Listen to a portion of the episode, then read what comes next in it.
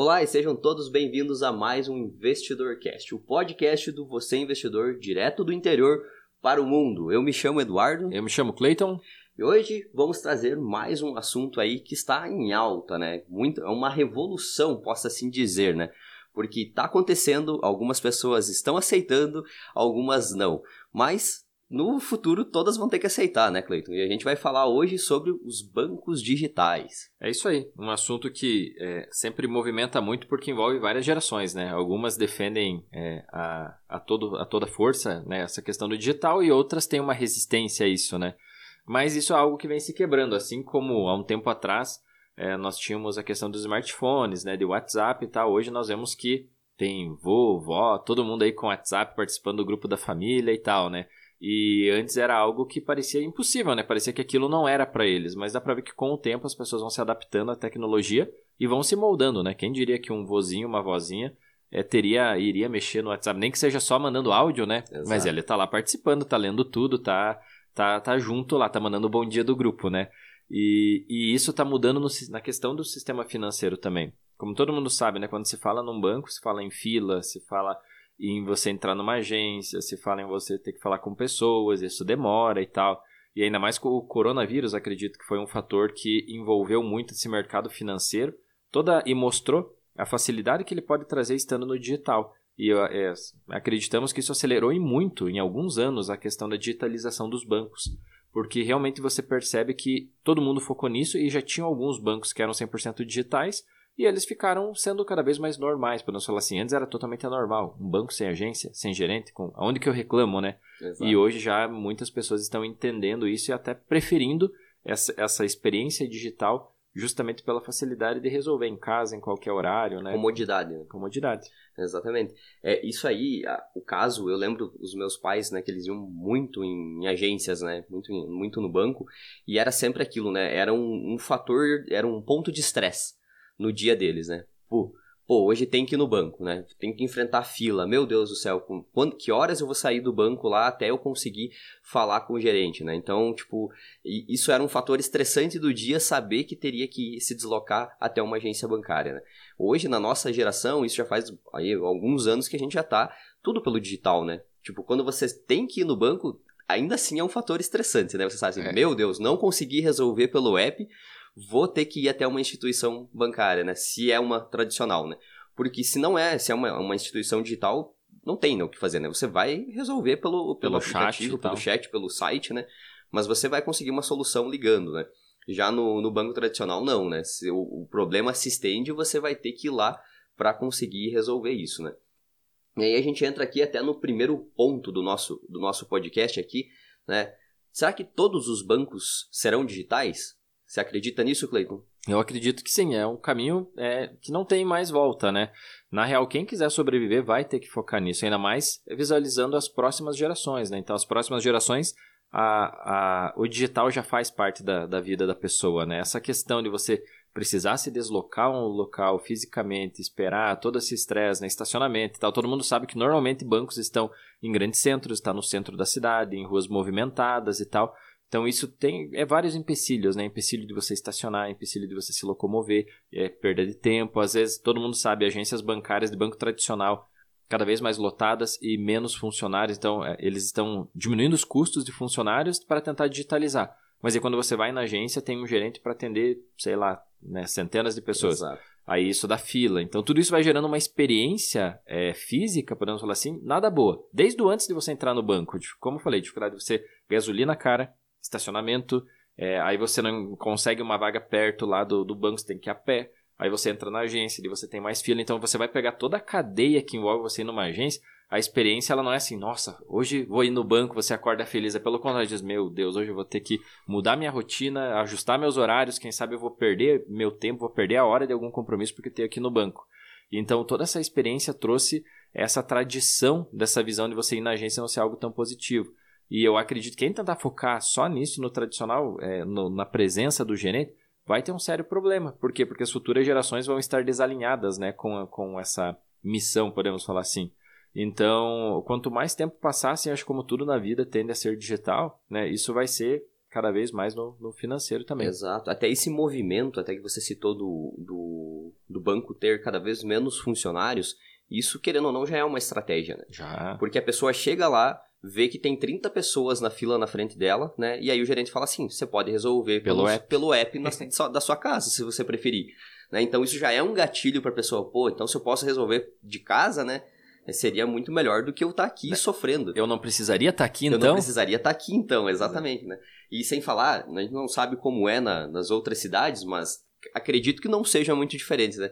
Na nossa cidade tem aqueles dias de, de pagamento de empresas que che chegam a ter até filas no sol ali, né? As Sim, pessoas debaixo de. Pra fora da agência. Pra fora da agência, né? Ainda mais por conta do, da, da pandemia, né? As pessoas... Falta de dinheiro em caixa eletrônica. É, e as pessoas colocam aquelas filas com distanciamento, Nossa. daí não cabe todo mundo dentro da agência, começa as pessoas a sair para fora e tem que ficar lá duas, três horas debaixo de um sol de 30, 35 graus, né? Pô, isso e se pudesse resolver pelo app, né, não seria muito mais fácil, né? Você tirar um, um minutinho do teu dia, resolver aquilo e voltar para tuas para tua para tua rotina normal, né? Exato. E isso vem mudando porque, cara, até agora saindo um pouco do tópico do é, aqui do, do, do podcast, mas eu, enquanto você estava falando, eu estava pensando, até a gente conversou um pouquinho antes, né? Há quanto tempo já faz que eh, nós utilizamos o digital, né? Porque, por exemplo, assim, começa com uma coisinha pequena, né? É bem isso. Cara, eu consigo ver meu saldo? Ah, então bacana, não preciso vir ver o saldo aqui no caixa eletrônico. Não precisa ir lá imprimir o saldo. Exato, né? e tirar o extrato e tal. Aí você come, começa desse tipo, né? E aí nós estávamos conversando e, cara, foi puxando da memória, né? Eu lembro muito bem que a, a minha parte digital é, começou mais ou menos entre 2011 e 2012, só que na época não tinha smartphone, né? Porque era, era mais difícil, os celulares não tinham todas Sim. as funções, então não tinha o app, era pelo internet banking. Então eu lembro bem porque nessa época, até então, eu comecei a questão do financiamento da minha casa. Nessa época eu ainda não entendia muito bem de investimentos, eu fiz um consórcio para comprar um carro, e daí eu imprimi o boleto pelo site lá, então é, era no internet banking que eu tinha acesso. E eu lembro bem, isso foi 2011 e 2002. Então, a minha experiência começou praticamente uma década atrás no digital, só que é, as funções eram bem básicas, assim, né? Mas já tinha acesso. E você lembra mais ou menos quando você começou? Sim, foi, foi bem nessa época, que era a época que eu estava endividado, né? Uhum. Que eu tinha atrasado a faculdade, que eu tinha uh, o, o... Que daí eu financei um... Tinha um financiamento de carro. E aí eu lembro que eu também... Eu, eu ia pro... Foi em 2011, 2012? É, 2012 que eu olhava pelo, pelo internet banking, né, para ver as parcelas e tudo, e para pagar o cartão de crédito. E, e eu já achava um, um, tédio se eu tivesse que, se eu não conseguisse resolver pelo computador, tivesse que ir na, na agência, né? Eu pensava assim, nossa, né?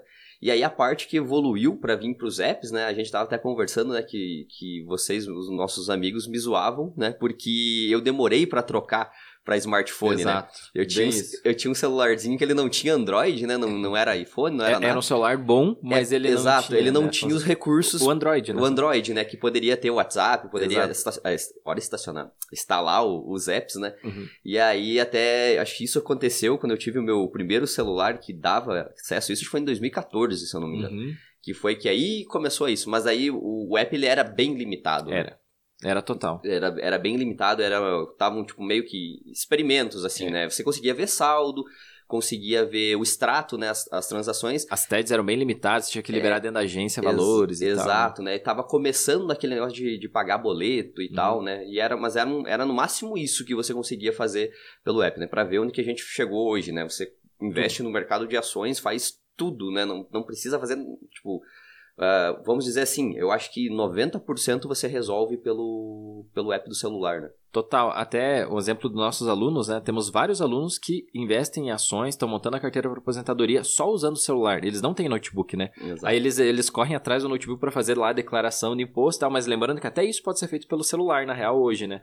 Mas eles fazem o curso, né? Eles acompanham, aprendem a investir pelo celular, eles fazem o curso pelo celular, eles fazem a matrícula do treinamento pelo celular e eles fazem todos os investimentos, abertura de contas em bancos digitais, corretoras, simplesmente tudo pelo celular. Então, olha a mudança do digital aí. Aí é um, é um processo totalmente digital, né? É uma pergunta que até se tornou comum, né? As pessoas perguntam: dá para fazer o curso pelo, pelo celular? Posso investir pelo celular? Se eu fizer tudo pelo celular, dá certo, né? Essa Exato. é uma pergunta que a gente recebe bastante. É... E dá, né? A e maioria dá. dos alunos, na verdade, fazem Exato. dessa forma. Exato. E, e onde que nós queremos chegar com tudo isso? Ah, daí complementando. E, cara, eu lembro bem também da da introdução 100% no digital foi realmente com smartphones e tal. Eu me recordo foi mais ou menos em 2014, 15.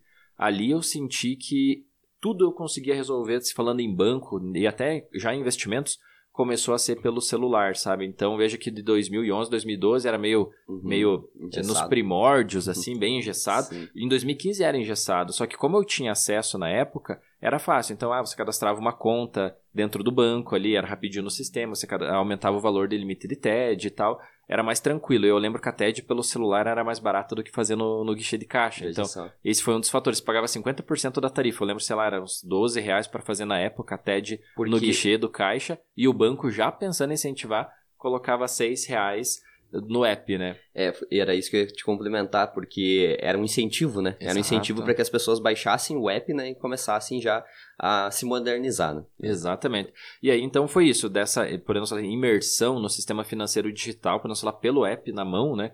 Foi a partir de 2015, aí já rodou. Então, veja, estamos em praticamente sete anos, né? E para algumas pessoas estão conhecendo esse mundo agora, mas é um mundo sem volta, porque quando você percebe a comodidade, né? Não tem como você ficar fora. E até um ponto que nós podemos falar, como o pessoal está percebendo e está mudando, até você pode explicar isso, Eduardo, é a questão, isso se demonstra é, no número, né? Do número de clientes que os bancos digitais estão tendo. Porque antes, até o pessoal ficava desconfiado. Comparava, sei lá, um Itaú, estou dando um exemplo, 50 milhões de usuários ou até mais. Se eu não me engano, o Bradesco tem quase 90 milhões de, de, de clientes, né? Uhum. Então você via um banco, pô, quase 50% da população tem conta nesse bancão aqui. Aí você olhava lá um banco digital, um milhão de clientes, né? Às vezes menos do que isso trazia medo para as pessoas. Só que esses números estão mudando e como estão, né? Como estão, né? Hoje o, o, o Nubank, né? Eu acredito que ele é o sexto maior, né? Se eu não me engano, nos dados que a gente levantou, ele é o sexto maior banco. Ele tem 40 milhões? Isso, 40 milhões 40, de usuários. Ah, a gente anotou ali. 40 Isso, milhões, né? 40 milhões de, de usuários. Né? Então, é 20% da população já. Exatamente. Pô, caramba, né? É muita gente, tipo, é muitas pessoas que vão ter o... que estão com o celular na mão e que têm acesso a um banco digital que é, o, que é a mesma coisa que antigamente era um número muito alto para bancos tradicionais. Total. Então as pessoas pensavam assim, nossa, esse banco aqui todo mundo tem, né? Todo mundo falava, uhum. ah, você tem conta onde? A pessoa Sim. dizia, ah, eu tenho conta no Banco do Brasil, Caixa Bradesco, uma coisa, né? Sempre girava entre os quatro ali, quatro, cinco principais, né?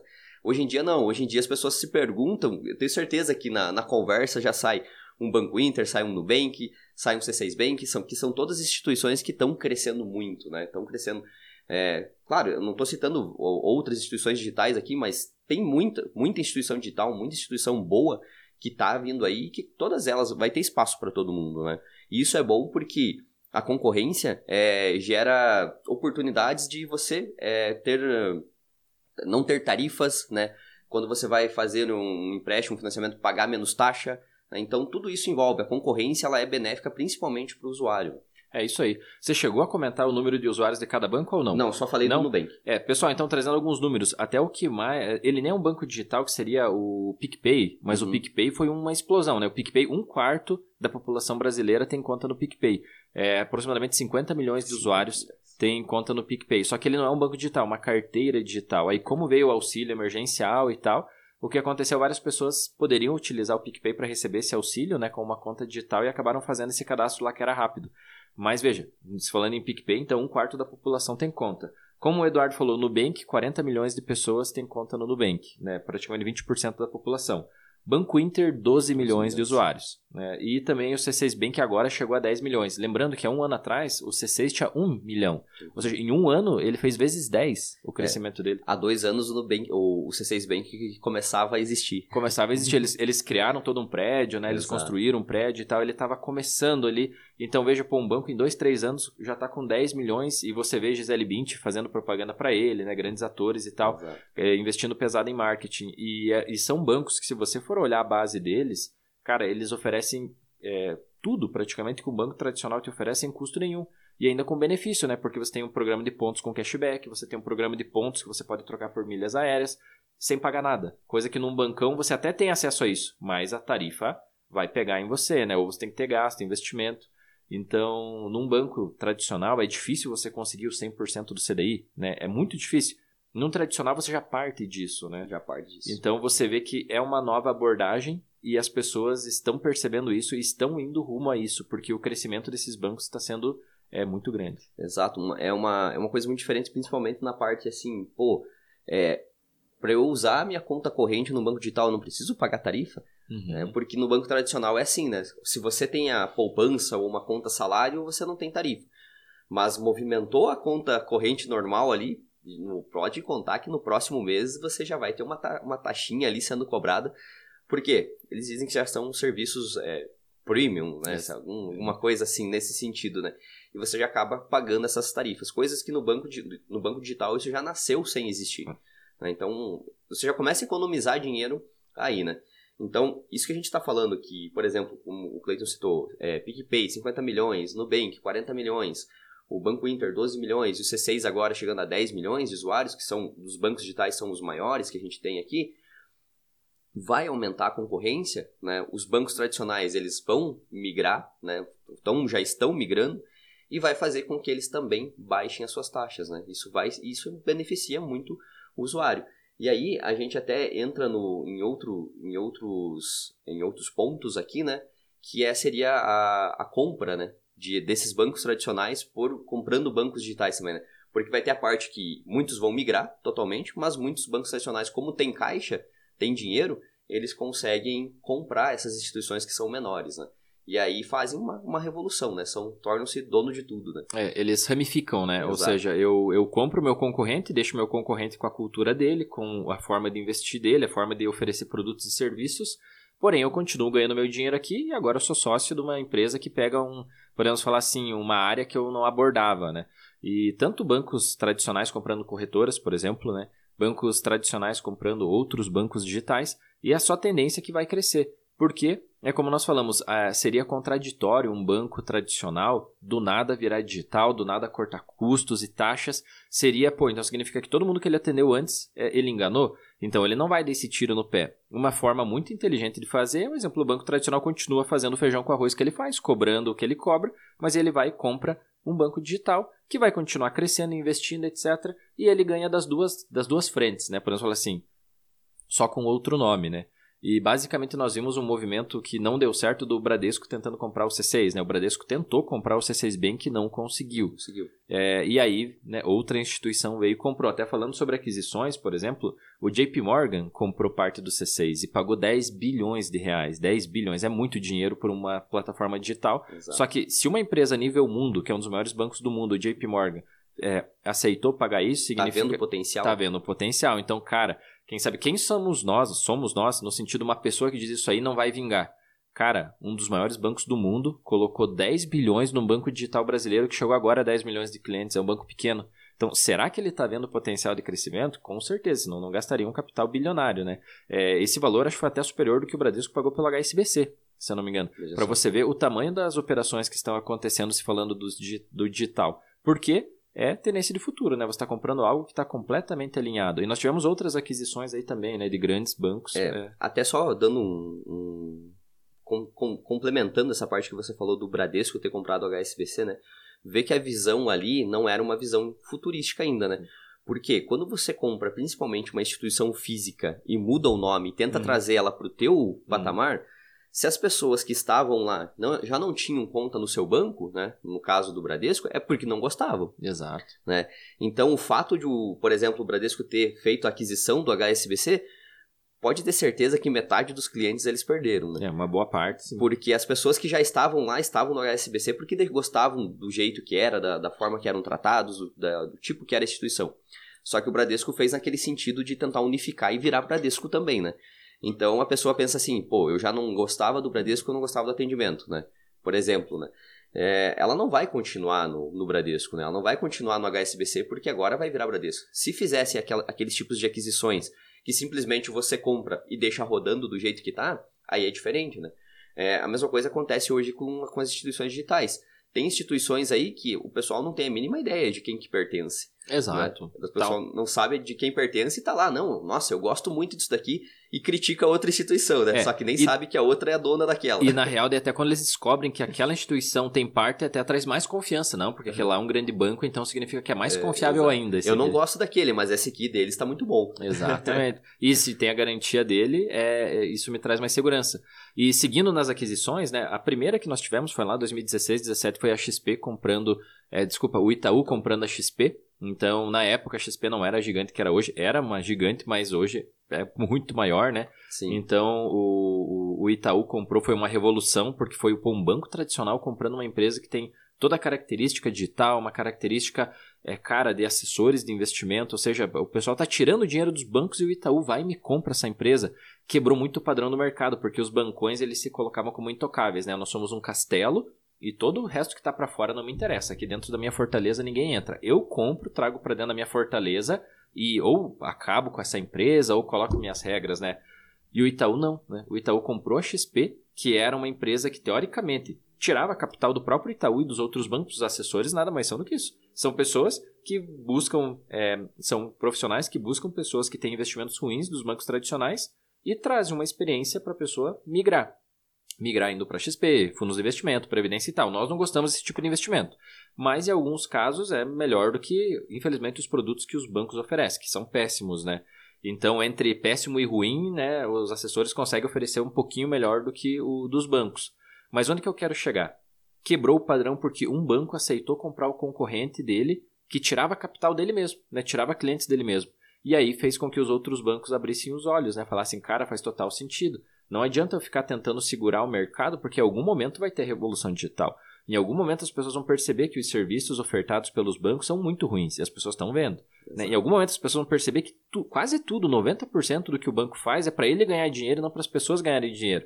Então, é, quando acontecer é, esse estalo nas pessoas e acontecer esse movimento em massa de saída de capital que já está, de certa forma, acontecendo, o que, que vai acontecer? Eles precisam estar preparados para ganhar na, na, outra ponta, né? Como diz, o peixe sai desse lago e vai para o outro. Eu tenho que ter uma parte hum. naquele outro lago para ganhar lá também.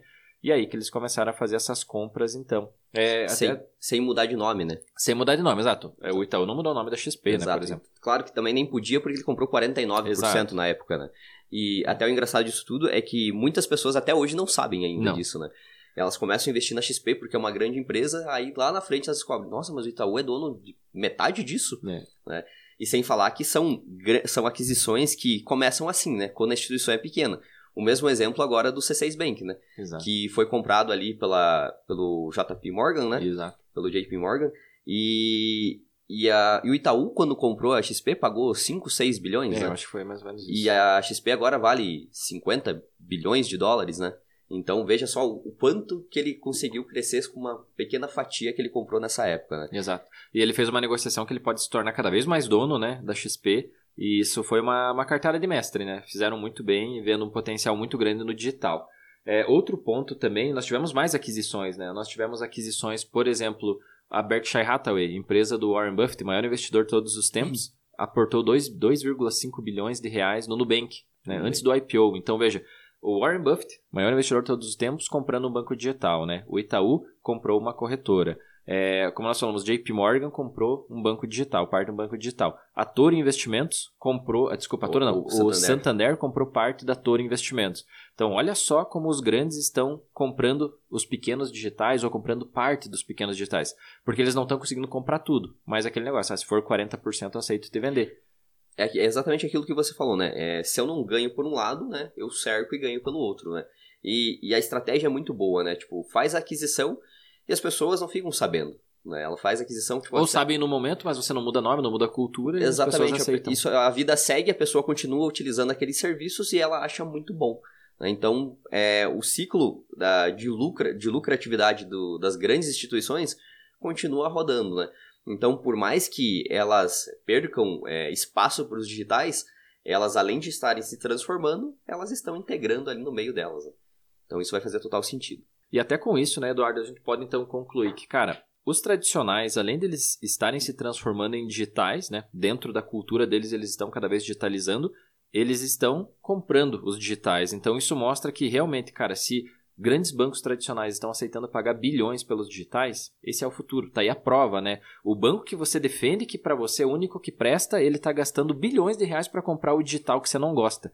Então, essa é a prova real de qualquer coisa. Então, se uma pessoa não faz investimentos porque não confia no digital. Se uma pessoa não tem um banco, conta num banco digital porque ela só confia no tradicional, ela em algum momento vai perceber que não tem saída para ela. Por quê? Porque ela está indo contra literalmente a evolução. O mercado vai ir para o digital. E como nós sabemos, cara, tem várias formas de você participar de boas empresas, ter conta em bons bancos, tendo total segurança, porque quando se fala em digital, o pessoal já pensa em fraude, em ser roubado e, e confunde até com pirâmide financeira, né? Não, se você parar e estudar, você vai entender que um banco digital ele é extremamente confiável, né? Aí quando você fala uma carteira de pagamento, por exemplo, um PicPay, ele não é um banco digital, aí foge completamente do contexto, né? É, é outra forma de segurança. Mas pega um banco digital como nós falamos aqui, pega um Banco Inter, pega um C6 Bank aí da vida, esses bancões mesmo é, digitais, você vai ver que eles têm toda uma abordagem, todo um sistema de segurança que não é assim para alguém entrar e tirar o dinheiro da tua conta, né? E outro ponto, como nós falamos, é, grandes empresas estão tentando comprar e fazer parte desse crescimento porque o futuro tende a ser digital e é onde as pessoas vão estar tá, até, até o papel moeda, né? Hoje o papel moeda ele é digital. Perceba na tua vida, se passa no débito, no crédito e tal, você não vê o teu dinheiro, é um número, né? Então isso mostra como o dinheiro já está ficando digital. Cada vez menos, né? Você tem contato com o papel, né? Exato. Então, esse mostra que é só tendência, são várias provas que nós estamos trazendo aqui para aquela pessoa que acha que não, isso em algum momento vai parar. Não. O digital do sistema financeiro não vai parar. Se você ficar esperando, você só vai estar se atrasando, porque o mundo vai continuar nisso cada vez mais no digital. Exato. E agora, é, e aproveite esse momento, né? Porque está todo mundo migrando, né? Tem várias pessoas utilizando. Você não, você não, não vai ser o estranho que está fazendo isso. É comum. As pessoas têm um pouco de dificuldade nesse, nesse, nessa transição, mas experimente, né? Experimente viver essa, é, é, esse mundo digital, esse, o, e viver o novo, né? Porque é um mundo diferente, é um mundo que vai te dar muito mais acessibilidade e conforto, né? Porque você consegue fazer tudo de casa, não precisa se preocupar, ah, eu, beleza, mas qual que é o melhor banco digital, né? As pessoas sempre perguntam isso, né? O melhor é aquele que você mais vai se adaptar. Então abre uma conta um, abre conta no outro, abre conta em três, quatro bancos é. digitais aí, não tem custo nenhum. Tipo, você não, não é que nem os bancos tradicionais que você abriu a conta já começa a tarifa a pingar todo mês e aí se você quiser encerrar tem que ir lá falar com três pessoas diferentes, passar por dois tipos de gerente. Alguém querendo que você não encerre a conta ali. Alguém querendo que você né? não encerre a conta, né? Pô, num banco digital você tem liberdade, você tem liberdade para fazer, para investir, para começar a poupar. Se você vai poupar, tem investimentos já melhores que a poupança do banco tradicional, você não vai ser enganado, né? Porque tá ali bem transparente na tua cara para você saber é, um investimento que vai te, te ajudar nesse início. Pô, é, experimenta, né? Experimenta que é uma, é uma visão totalmente diferente, é um mundo novo e é um mundo que com certeza vai te trazer aí uma ajuda melhor e vai te trazer conforto. É isso aí, quem sabe uma época teve alguma resistência aos carros, né? E hoje ninguém vive sem. Uma época teve resistência a computadores e hoje ninguém vive sem. Celulares. Exato, teve uma resistência em celulares e hoje ninguém vive sem. Então a evolução sempre é assim, é um processo que às vezes ele, ele faz algum calo, sempre tem uma resistência, só cara, se falando no digital e financeiro, não tem. É, é, isso só vai crescer. Então, quanto antes você começar, mais rápido você se adapta e menos você sofre, né? Exatamente. Porque vai chegar um momento que você não vai resolver mais nada. E até só uma curiosidade, eu lembro bem que o Bradesco tem, né, conta Next. Ah. E o Bradesco tem um projeto interno das agências Next. Então, resumo, o, o próprio projeto do banco leva a entender, e isso preocupa bastante os funcionários, porque mostra qual que é o objetivo do banco no futuro. É uma agência toda automatizada, com vários computadores, mesa com tablets e tal, e um gerente um só gerente, ou seja, aquele, é a pessoa para resolver aquele problema que a máquina não resolve, aquela questão. Então, é uma pessoa para atender uma carteira gigante e o restante tudo de forma digital. E isso está num projeto lá escancarado, né? É, se você ir lá em São Paulo, na matriz do Bradesco, eles têm uma, um protótipo, né? uma, uma agência montada, Next, que eles imaginam que vai ser o layout do futuro do banco. Várias telas, vários caixas eletrônicos, ou seja, várias questões da pessoa se auto-atender, tudo digital e aí para realmente um gerente só, coisa que hoje você vê quase ao contrário, né? Até tá mudando, mas antes você vê muito mais gerentes, pessoas trabalhando do que máquinas, né? Caixa eletrônico. E agora já começa a notar, opa, não tem muito mais caixa eletrônicos nas agências e os funcionários meio parelho ou até menor. E futuramente isso a gente sabe e, que vai reduzir. Exato, e isso aí ainda pode até mudar, né? Pode. Porque isso aí foi um projeto que foi pensado em uma época que ainda não era tudo digital desse Exato. como está agora né? Porque eles ainda pensaram em agência com alguns controles lá dentro, né? Exato. né? Mas isso pode evoluir para mais ainda só para um terminal de saque eletrônico Exato. com aí uma, uma pessoa que talvez nem seja um gerente. Né? É uma tela de vídeo chamada que você vai cair lá num call center, por exemplo, do banco, numa matriz que você vai exato, falar virtualmente com o gerente, né? Você não vai ter é. esse contato. Então, Cara, você falou tudo. Isso, isso foi pensado ele 5, 6, quase 10 anos atrás, esse layout Next. Mas já era um, um funcionário só. Aham. Então veja como sempre o, o futuro vai ter menos pessoas físicas trabalhando num banco. Então, cara, se é isso que faz você ficar no banco, saiba que não vai durar muito tempo esse teu pensamento, porque o banco vai agir para que é, tenha cada vez menos funcionários, cada vez mais autoatendimento, Custo. custo menor, tudo digital. Exato. Então é isso, pessoal. Espero que vocês tenham gostado nessa nossa conversa aqui sobre bancos digitais e possa ter te ajudado a abrir aí um pouco a sua cabeça sobre esse mundo, esse universo de possibilidades. Esse foi o nosso podcast. Não esqueça de nos seguir nas nossas redes sociais. Se você está assistindo pelo YouTube, deixa um comentário aqui embaixo. Não esquece de seguir também a gente lá no, no nosso Instagram, no arroba você.investidor. Por hoje é só e nos vemos no próximo podcast. Valeu, pessoal. Até a próxima.